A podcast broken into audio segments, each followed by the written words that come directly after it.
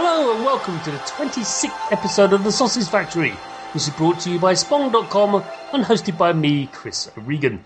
In this show, we interview video game developers and ask them about their starting industry, what their influences are, and who inspires them.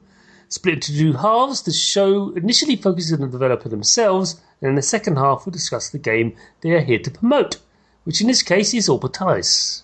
Is Orbitalis? That works Yes. for me. Alan, or was it Alan? Alan, Alan, it's fine. Alan, uh, please tell us about yourself. Who are you? What do you do?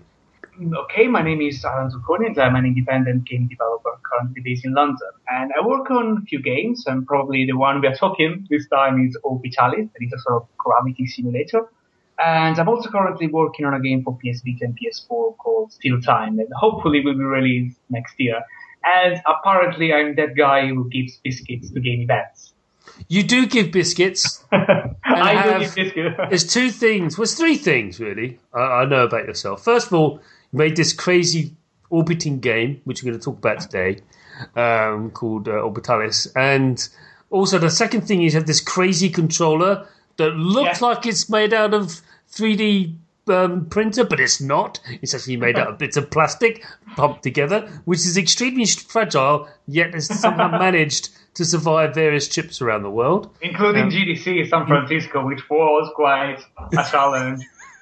so so that that happened uh, and of course finally you give away biscuits And we're not talking about cookies just genuine biscuits And I actually, I actually started contacting like you know, like Oreo and asking them, "Do you want to sponsor my game? It can be Oreo Tallies," but they never replied to me. I was no disappointed. I was so disappointed. so how did you make your start in, in making flashy lighty video games Um, I actually have to say that I have always been making video games. You know, even before I could actually start coding them. I remember when I was, you know, when I was a child, I was writing and drawing, you know, these game proposal, this game document, you know, and, and I was saying, okay, that's the game I want to make as soon as, you know, I know how to code. And then of course you go back and you realize that, you know, you're writing like Call of Duty, you know, Destiny, know, something like that, you know, and I say, okay, let's start with, you know, something smaller. But um, I remember that something that really um, made me think of starting game development for real, like a real job, was um, when I played a game called Creatures that very few people actually remember about it. And basically it was like a life simulation where you have these little creatures and you could like breed them and, you know, helping them survive. And they all have like um, a brain made of a real neural network and a real DNA. So they could have like, um, you know, evolution and all the kind of you know, cool stuff you can see in, in, proper biology.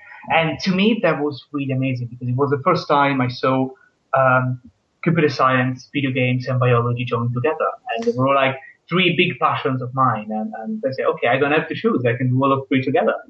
yeah i remember seeing an old atari st game where it's called evolution and it just simplified because you know you and i uh-huh. know evolution is it Yeah. actually really complex to you can't really summarize it in a simple sentence. This is why it took uh, scientists 150 years ago to write an entire book on the subject. But anyway it was an amazing sort of it was called evolution. So it was for the atari st and uh, i remember it well. Um, crazy game because you had to alter your dna every time Yeah. you, you, you mated with something. And then you actually change things and it was cool. Something that really, really inspired me from the very beginning was a game called The Game of Life by uh, Conway. And it's, I don't know if you've ever seen it. It's a sort of like life simulation based on our Right. space. And what is happened is that this game was supposed to be very simple, but actually they discovered that the rules themselves were so deep and complex that the game could actually, in the game you can build stuff and you can simulate the game in itself. So you can have the game that simulates the game itself. And to me, that was like the most beautiful things I've ever seen in games. Okay. So, for a long time then, you've been making. I mean, you actually code them as, as well and create the art and what have you and the sound. Um, usually, I have to say that uh, uh, because I'm a software architect, that's what you know. I always Okay. for games. I always do the, the coding part of my games. And for a very long time, I did games just for myself. So I was coding them only for the sake of you know me enjoying doing them.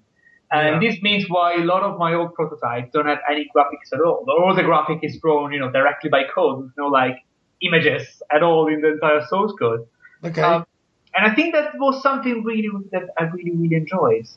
And Okay. you know now now it has become a real job. So not 100% of what I'm doing, you know, is is funny and you know it's enjoyable as it was before. But you know it, it's nice that I still managed to you know bring the core, the essence of that into what I'm doing now. Okay.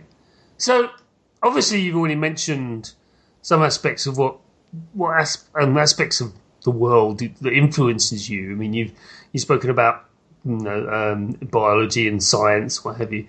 So is that the thing that really sort of you keep on returning to? Because I've I've read some aspects of, of, of the Old Portalis and that is you know it is science, physics based. That's it.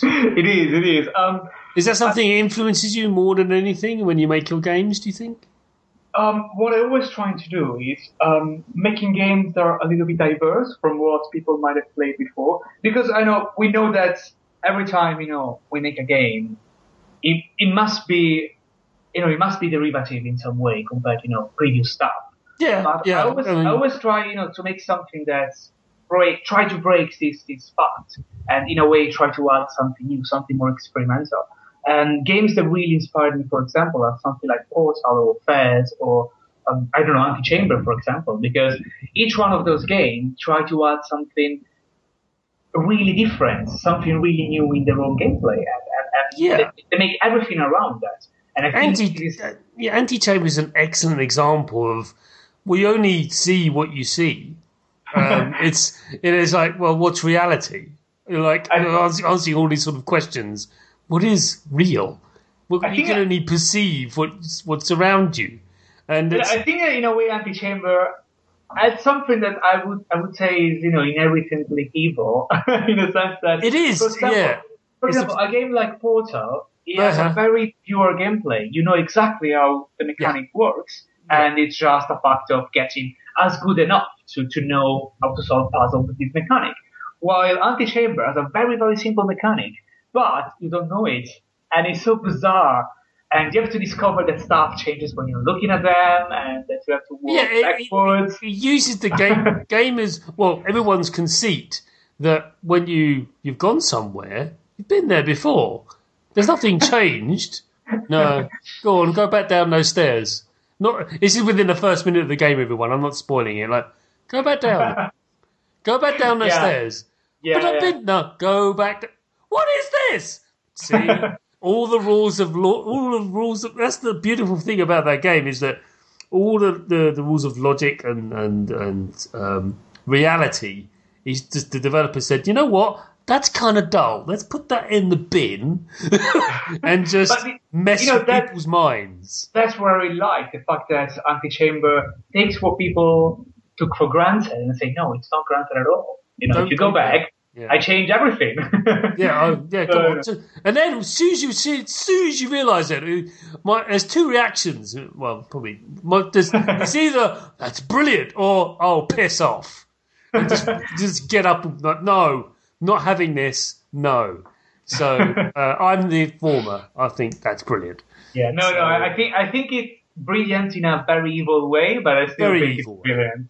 Yeah, I'm not you know bashing my head against the table in frustration with that game. If anything, I'm sort of going, you know what to do here, Chris. Just you know, just use a little bit of hand-eye coordination, and you'll get by. Don't worry. It's like Portal in that regard. You know, you know what to do here, right? Whatever. So, so yeah, uh, nuance, something, breaking things out of the mold, doing things that uh, go against the grain is something Yeah, that it, yeah. influences It, you. it, in a way, I think that something that to me is really, really good. That, that when people make a game and they say, "Oh, but that's not really a game," and you know, when when this happens, I'm super, super happy because probably means that that game or that whatever it is, whatever you want to call it, has pushed on the edge of what people think is a game. So it means that it's something that really pushes the boundaries of, of the concept of game itself. And I'm Yeah. thinking about something like Proteus, for example, that is beautiful for that. He has no purpose. He has no meaning except wandering into these randomly generated islands.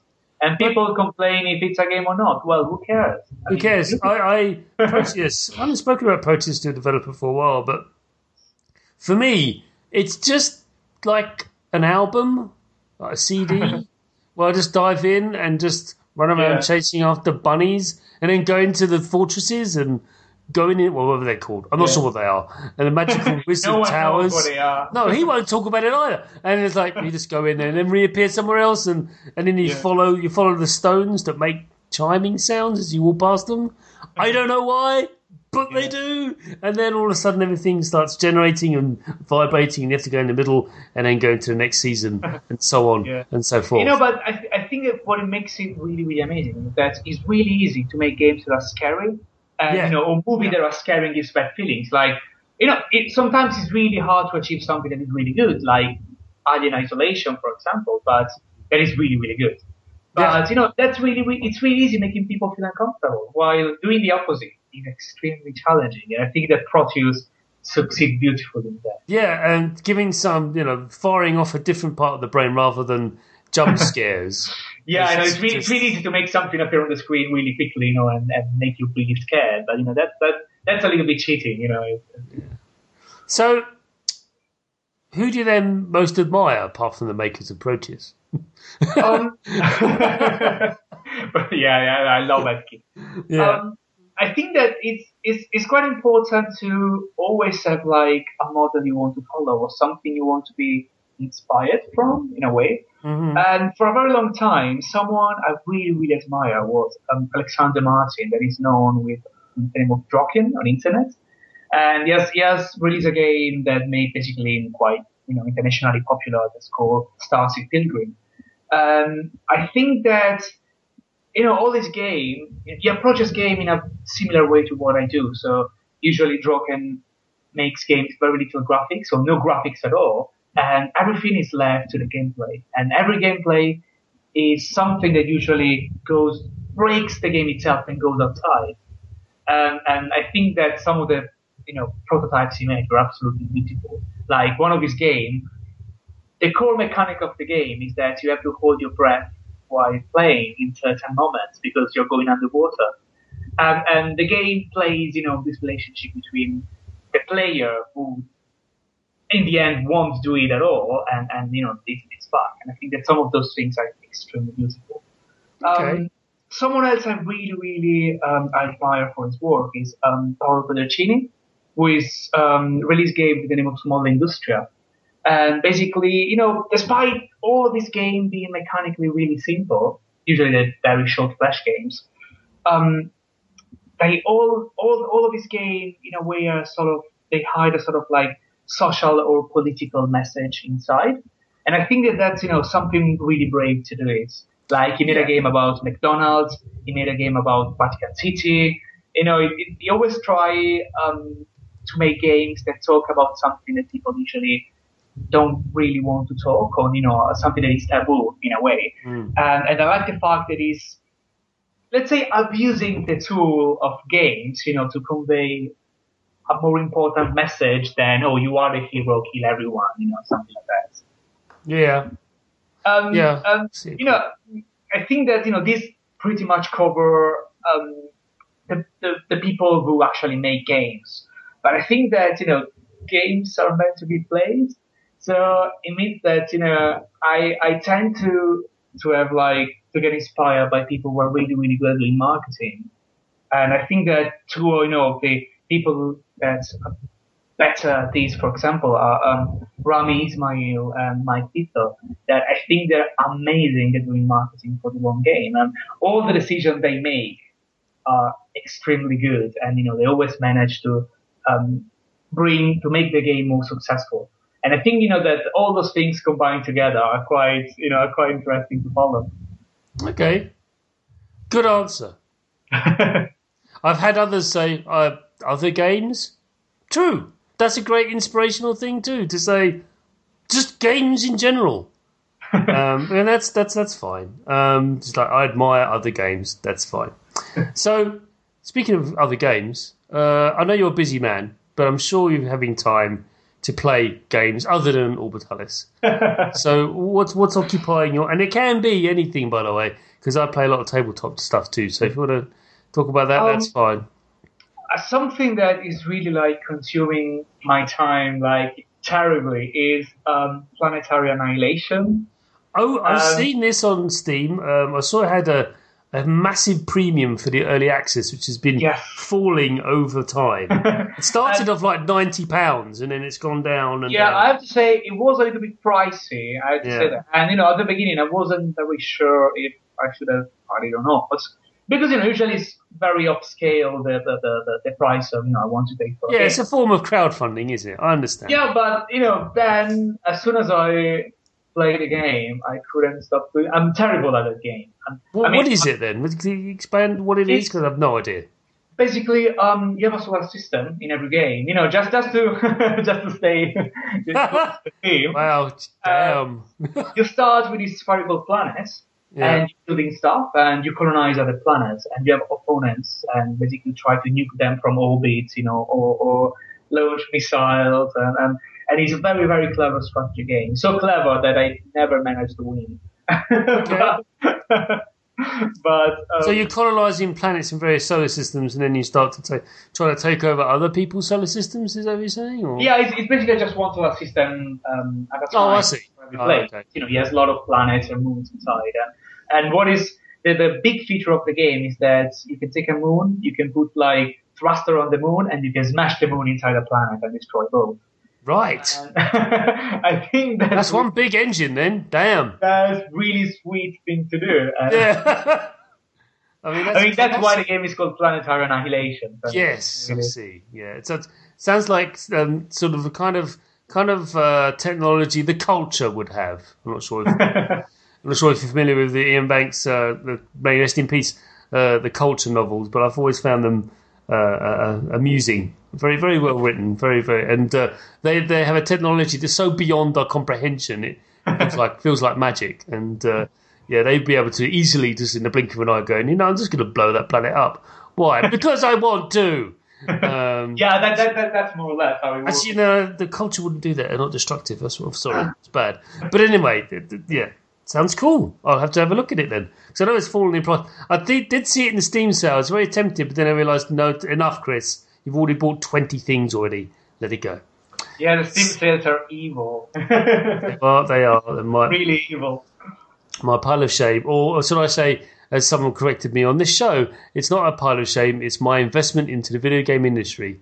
Yeah, that's what you know, you know. Now when I buy or play a game, I, I said it's R and D.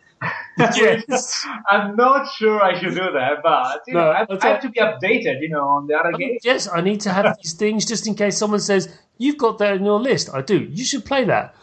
Okay, then.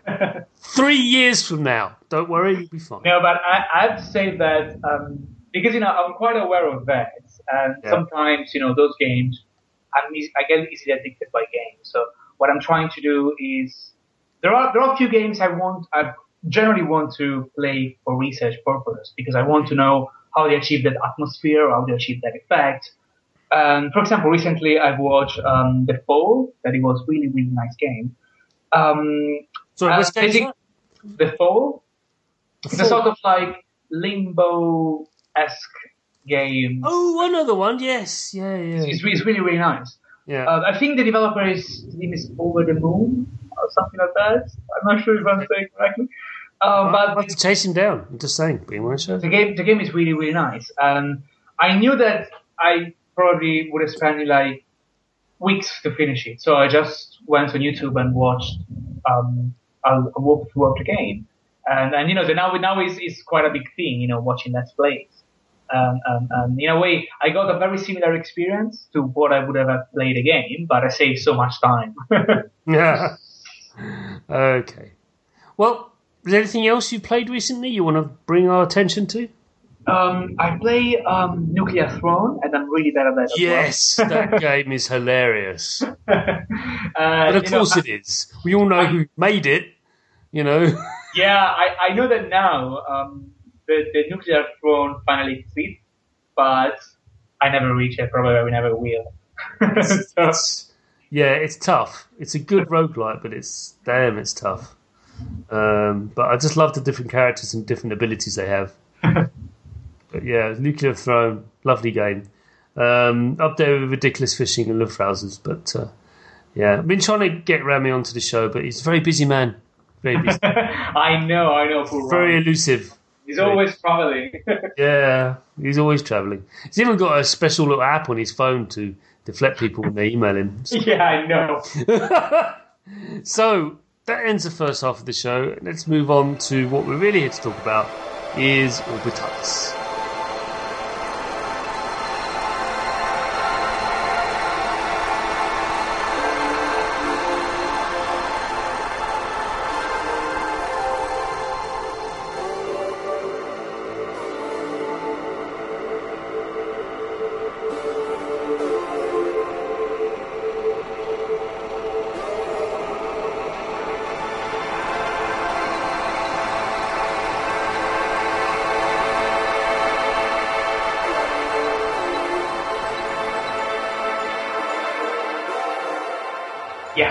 So, Alan, tell us, give us the pitch. Try to. Des- I defy you to describe this game. Go on. Orbitalis is amazing. no, no, okay. What, No, no, it's, no, it's an adjective. Come on. Want- what is it? Because I can't. I tried to explain it to people and it just goes wrong. So come on, you, Um, you go. Orbitalis is a gravity simulator disguised as a puzzle game, or maybe the other way around. I don't know. It's, no, it's both. It's both. It's both At the same time. So basically, um, it's a game in which every level is a solar system or, you know, some sort of celestial environment. And what you have It- to do yeah. is you have to launch a probe in space. And this probe has to survive as long as possible. And basically will, the system, the stars and planets in the system will move over time. And this will affect the gravitational fields. And of course, your probe will start going around and orbiting around these different bodies. So that's the game nutshell. So it's it, it is a simulation because if it really was like orbiting planets, then a everything would be elliptical, and there'll be different axes of each of each planet, and Yeah. they would have they won't be completely orbiting around. Yeah, oh, and all that stuff. It's more complexity in space, which is great, but you've simplified it and made it all. Yeah, and, and you know, a lot of people Yeah, compare it to Kerbal Space Program. That They do. You know, it's actually very different games. You know, they are. They are. both related to space stuff.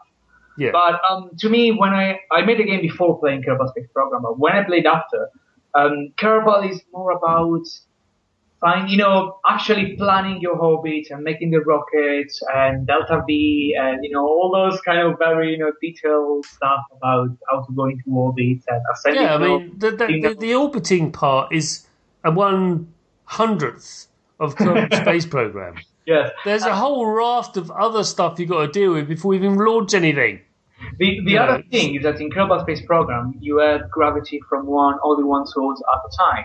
Yes. So this means that your other orbiting, all the orbits basically, they can be circles or you know, ellipses or parabolas, and, and that's it. they can't be anywhere else. Why in Orbitalis? Because it's a proper n-body simulation. What you have is that um, the orbit basically can be as crazy as you want it. So, this well to my, f- my first proper question. Uh, should I be? Is it? Yeah, yeah. It, this is. Is it really Newtonian physics you're using here? Um, yes and no. In the sense Okay. that um, I'm using uh, Newton laws of gravitational attraction, but the problem is that that law um, allows for infinite vectors. So, for example, if you pass through the center of a body, you can have like a division by zero and getting an infinite speed or something like that. So at the beginning, I was using Newton, straightforward Newton. And the problem is that when you're going close to sun, to the sun or a planet, suddenly the, um, your probe got shoot like at hyper speed outside and so on. Yeah, because you was- get slingshotted. Yeah, you know, in a way, yes, but no, no, no good slingshot. The fact is that you get really, really close to the center, and Uh-huh. basically floating point division gets really bad. So you get, you know, vectors that are close to infinity or something like that, or Oh, some crazy high numbers. And then it says division by zero, then implode. yeah, so um, so basically, yes, it is Newtonian uh, physics, but what I changed is that um, there are some minimum and maximum value that all the components can have. So basically, paradoxically, it looks more realistic because um, you can, even if you go really, really close to a bud, you never have unrealistic acceleration, so infinite speed or something like that. No, you. But, but yeah, on a, on, a, on a normal scale, it is pretty much Newtonian physics. Because the first time I encountered this kind of representation of Newtonian physics in a video game was Elite Frontier 2. yeah. Um, and that game was insane. Braben doing bloody Newtonian physics in a video game. Like, it was just, you know, people like some people liked it, some people yeah, not so much. but um, yeah, so there it is. It's a it's it's close to. Whereas there's some conceit there to allow the game to be well, quite frankly, engaging. Otherwise, like you say, if you really did use pure Newtonian physics, it won't work. It just doesn't work. Interesting. So, one of the things I noticed with this game, and you know, it's pushed me to play until one a.m. when I shouldn't do that. Had your. I'm not. I'm not kidding. I'm not saying it because you're on the show. I genuinely, you know, I'm sitting there going, oh, just basically what, my, what I'm saying is, it presses my one more go button very hard. Yeah. How do you balance frustration against the need to try it again? How Well- do you how do you do you think about that too much, or have you studied that in any way? Because you've you've hit the nail. You keep, you've really done a great well for me anyway. So every time I could do so much better. Even when I've completed a level, though, I could make that sucker go on for ages. I think Yeah. the game is has found a very, very nice balance, and you know, in a way that happened by chance because the game was made in 48 hours. Or the original game was made in 48 hours for Ludum Dare. It So was a game jam game, wasn't it? It was a game jam game, yeah. So at the time, the, the game really changed a lot from then. But at that time, there wasn't really much time, you know, to think about. Oh yeah, yes, just just make something easy with starts. I can't make a button. Takes long. Okay. Um, but what I discover is, you know, and then I tweak that a little bit to make it easier. Um, what I discover is that um, the game is super forgiving. So if you made a mistake, every level lasts five seconds or so. So you, you don't really you don't really get punished too much if you want to restart. You don't really get that level of frustration. Also because even if you fail, it's really likely that your orbit will be really interesting to watch.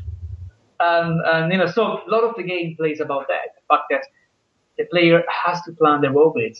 So in a way, I'm trying to, to have this as a component of reducing that frustration because there is always something nice to watch on the screen.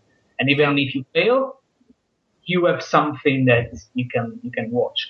Um, because you know it's in a way gravity is fully predictable, but it's extremely chaotic, and that's that, that's something people have really trouble understanding. But um, how something predictable can be chaotic. Um, basically, one of the problems is that there is no way that someone can predict the orbit of the probe for more than like five seconds. That's simply not going to happen because you know there are so many variables and everything is moving. So what what I want from people is not to predict the outcome of their shot, but try to understand which areas are are more likely to generate cha- chaotic behavior. And for example, if you go close to a sun, you're more likely to get chaotic behaviors, and, and people getting really really better at understanding them. Plus, Yes, I'm doing yeah, I found that as I'm playing the game, I'm getting better and better at sort of plotting courses that I can't even see on the screen anymore. But the thing is that because the orbits sometimes are so unpredictable, are so predictable, fully predictable, but unpredictable for us. Mm. The thing is that people don't get better at predicting gravity. They get better at understanding where launching will create, will generate a chaotic behavior or not. And I think that that's really nice. Plus, I'm doing some because you know the game is still in early access. I'm, you know, every update, every month or so, I try to do an update. Um, what I'm doing basically is having very precise statistics of when people are clicking, when I'm clicking, and which level they find more hard. And every time I try to rearrange the level to maximize the player experience. So if I see that people um, find the level too hard, I move that level a little bit further. And I try to do that so that at every update, people play for a longer time because um, they don't encounter something that becomes very frustrating. And when they do, they have a skill that is good enough to overcome that problem. Yeah. yeah. Okay. We answered that one. Here's the next one. The control system Yes. Uses a mouse to aim the trajectory of the projectile as it flies into space. Yes. At least that's what I gathered from the game. Uh, my joypad wouldn't work or anything; it was just mouse. no, I, no, I think I never got a joypad as well. yeah, uh, I always pick up my 360 pad that's sitting there on my table. Uh, it's wired and it's plugged into my back of my PC, and it plays lots of games, but not this one. Um, how did you? How have you found balancing the sensitivity of the mouse with the precise nature of firing your projectile? How Um, have you juggled that? I mean, it, During- it's- during the game jam, um, that basically I designed levels so that the mouse sensitivity was the same for all the levels, and all the levels could be solved with the same, you know, precision approximately. Then, as soon as I was making more and more complex level, I discovered that this was a real problem because you know maybe sometimes you can have a, a pixel or the next one can generate like a completely different behavior in, in the orbit. So people need to be very very precise. And for doing that, mm, very few people actually realize that, but um, every level now um, has a different grasp and speed. So what it means is that um, if you, for example, if in level one you have the mouse, you know, I don't know, 10 pixel away from the probe, you have a certain force. But if you do this in level five, that's a different force, even if the distance is the same. So I'm trying to um, basically correct the speed I'm giving to the probe every time so that it will fit into the orbit of the level. And you know, this in a way makes sense because um, sometimes the level represent like a planet and its moon, so it's very um, the scale is very small. But sometimes there are different stars, so the scale is really big. And of course, you know, these the simulation has to take that into account. So when this happens, usually the simulation itself is run in a different scale, and that's how everything stays together without collapsing. Actually. Oh, that makes sense. so, because that intrigued me about how to create such a, uh, you need to be quite precise. And, you know, I don't want to harp on about, oh, mouse and keyboard, that's the champion FPS way of shooting and whatever. I'm not going to go down that path. But there are some games that do work better with a mouse and keyboard. And this is one of them. Um, But um, so- what what I actually found is that um, in the next update, that hopefully will come in August. I hope so. Um, basically, um, I don't know if you played something like a Super Meat Boy, for example. Um, you can have like the, you can see the ghost of other players playing, and you can Right. see the strategy and where they're jumping. oh, right, so- yeah. I decided to do the same for Orbitalis, and what happened is that um, if you're really stuck, you can press like H. I think you will stick with H on the keyboard, and basically um, you can see on the screen where and when people clicked in real Yeah. time. So this gives like very precise information where the solution of the level are. And I discovered that they are arranged in very bizarre patterns. You know, but Oh, yeah. really interesting. And basically, they the those patterns are solution to the differential equation, which actually generates the level, represents the level. Um, is really nice because if you click whenever in those areas, you actually win the level. So I think that's um, and that's something I wasn't aware of, really. No. So um, what is nice is that now I know that there are some areas in which whenever you click, you win the level, and the area of uncertainty are on the edges between those areas. So between a winning and losing area. And if people click on one of those, then there is a high chance they won't win. But you know, it's all, it's all about finding the right balance on them. It's about firing right to direction and speed. Um, Yes. There are times when I've found I've almost gone into an infinite loop, and what I've found really quite funny is I've had the projectile far off out the s- that side, and like, oh, it's not coming back. And then just just about manages to go flying straight across the screen, and then wraps itself around the moon for a bit, you know. and, And, and yeah. that and that was absolutely intended because I want I want people to feel that oh no oh yes feeling Yeah. of, of coming coming back. That it doesn't always happen, but when it does, people really Yeah, it doesn't. yes, no, it doesn't. It doesn't work all the time, but it, it- sometimes, sometimes it does. Sometimes it does.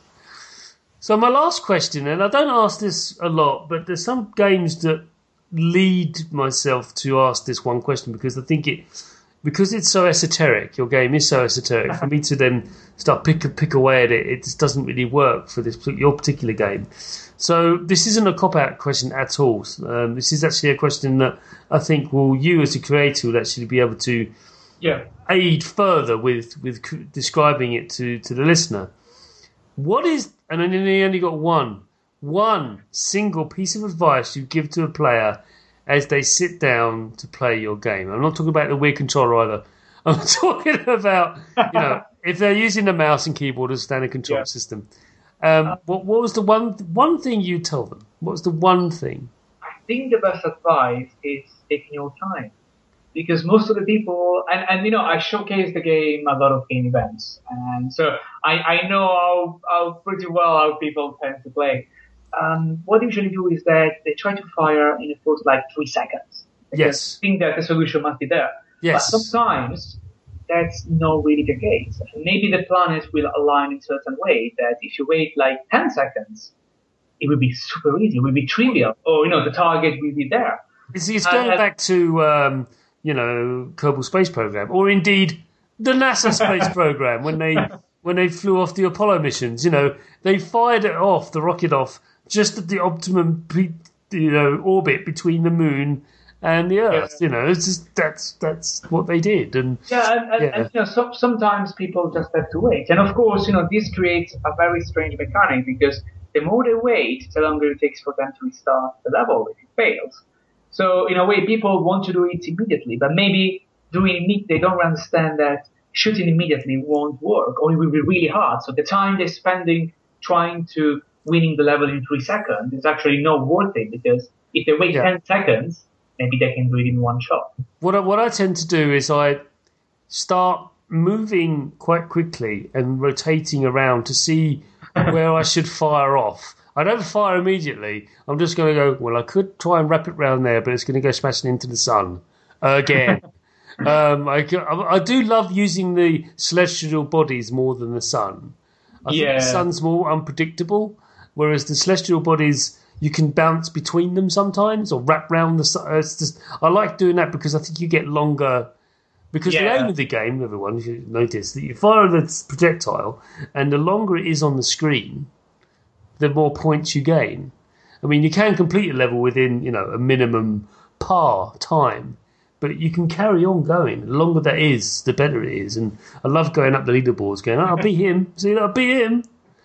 Yeah, and, and you know what actually really, really, um, in a way, made me super happy? The fact that on day one, you know, um, of course, I was on the top of every leaderboard of every level because I was the only one playing the game. But like one hour after that, my name disappeared from the leaderboard entirely. yeah, Because and, and it, actually, this is really, really good when you find someone that likes your game so much that they're better than you on your own game yeah, you know, I made a game, so I should know how it works. And there is someone that can play the game better than me. And Yeah. to me, this is super flattering because it means that they really like the mechanic. They really master the mechanic more than me. Mhm. Um, it's, it's some- very relaxing. It's very relaxing. So, something that I try to find that um, sometimes in a game you can achieve stable orbit. This means that you start going around something and you can go down forever. And I didn't want to discourage people from doing that. Uh, quite the opposite. Stable orbits are, you know, the ultimate achievement for, for the game. But the problem is that how do you manage the score of the game Yeah. in that case? And that, that that's a real problem.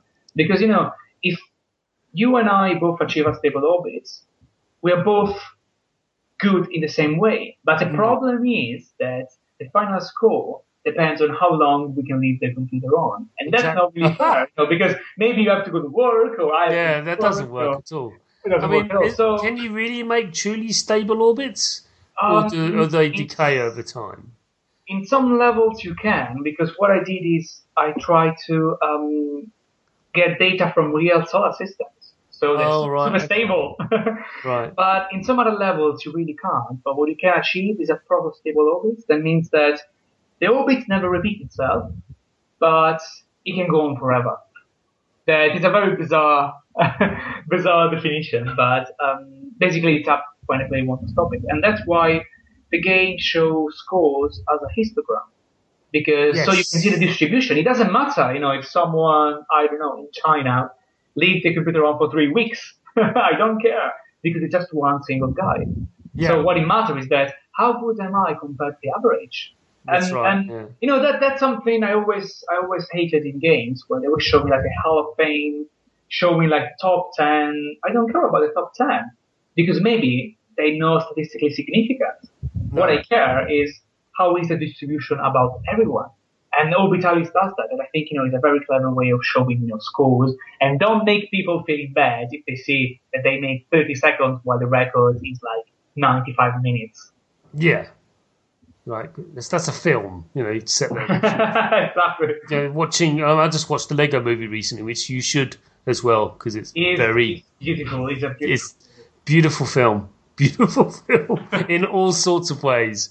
Um, but You yeah, know, I, I have to say that I'm a little bit disappointed with Lego lately because you know, yes, and now I will feel I will feel super old. But in my time, we didn't have Lego Harry Potter, Lego Indiana Jones, Lego Star Wars. You have all the boring pieces, and it was all about imagination. It was all about building yeah. because you didn't have it.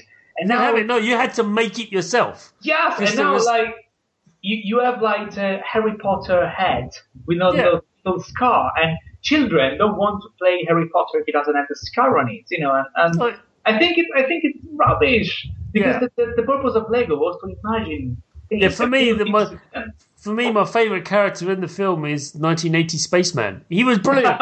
yeah, he was the best. Um, I won't. probably because anyway. every, everyone us had him. So Yeah, everyone. Yeah, and he, I love the fact that his helmet was broken because they all got broken.